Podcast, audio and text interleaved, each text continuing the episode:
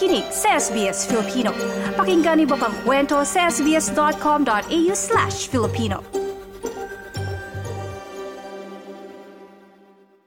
Natuklasan ng mga mananaliksik sa Perth na mas may posibilidad ang mga screen ng computer na magdulot ng myopia kaysa sa mga mobile phone. Ang short-sightedness o ito pong tinatawag nating myopia o pagkakaroon ng malabong paningin sa mga bagay sa malayong lugar ay maaaring magdulot ng panganib sa mata sa hinaharap at inaasahan na ang 50% ng populasyon ng mundo ay magkakaroon nito sa taong 2050 alamin pa natin ang iba pang mga detalye. Si Avash Shakia ay labing apat na taong gulang na ipinanganak sa isang pamilyang may mataas na grado at short-sightedness. Noong una, hindi niya inakalang may itataas pa ang grado ng kanyang mga mata kaya tila nagsawalang bahala na lamang siya. When got tested, it came back pretty badly. And I was like, oh, come on, can't be that bad. And then I put the glasses on for the first time, and I was like, oh, that's how I'm supposed to see now. And then from then on, it was just so much better. I Ngunit noong apat na taong gulang na siya, napagtanto ng kanyang mga magulang na kailangan niya ng tulong. Ayon sa kanyang inang si Posparawal, nagsimula silang magtaka sa mga maliliit na bagay na ginagawa ni Avash. Progressively, we were noticing he was getting closer and closer to the telly. And then we were like, something's not quite right. So we went to have his eyes checked. And it was like quite bad. Um, so it was a bit confronting.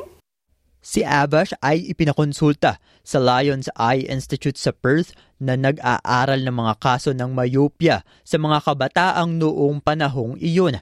Ayon kay Dr. Samantha Lee, isang senior research fellow, may iba pang mga tao na halos sa edad ni Avash ay nakararanas ng parehong mga problema.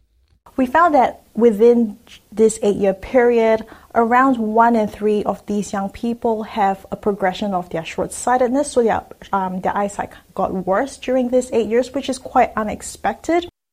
Ginamit ni Dr. Samantha Lee ang datos na nakuha mula sa anim na raang kabataan upang malaman kung may epekto ang paggamit ng digital screen sa paglala ng myopia.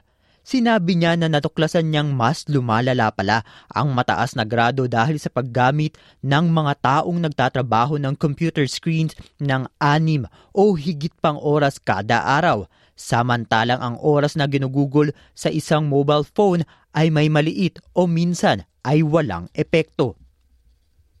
When you hold your mobile phone close to your face, it's pretty small, but everything around the mobile phone is far away. So the brain registers that most things around are far away and tell the eye that there is no need to become more short-sighted. Ayon sa mga eksperto, ang paglalaan ng mas maraming oras sa labas ay makakatulong sa pag-iwas sa myopia, lalo na sa murang edad.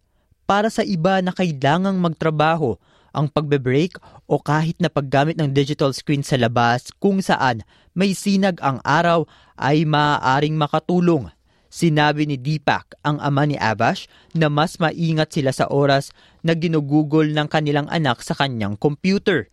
Isang bagay na mas nagiging mahirap dahil nga kadalasan ang paggamit nito sa araw-araw.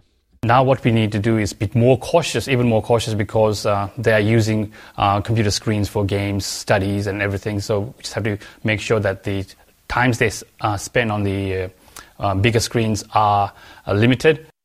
Si Dr. Lee ay umaasang magpatuloy sa kanyang pananaliksik at, at tuklasin ang genes na maaaring maging sanhi ng maagang pagsimula at paglala ng myopia.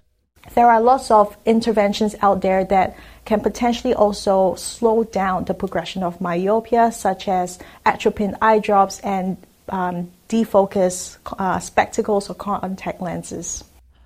Ang ulat na ito ay mula kay Kristen at Alex Anifantes para sa SBS News na isinali natin sa wikang Filipino.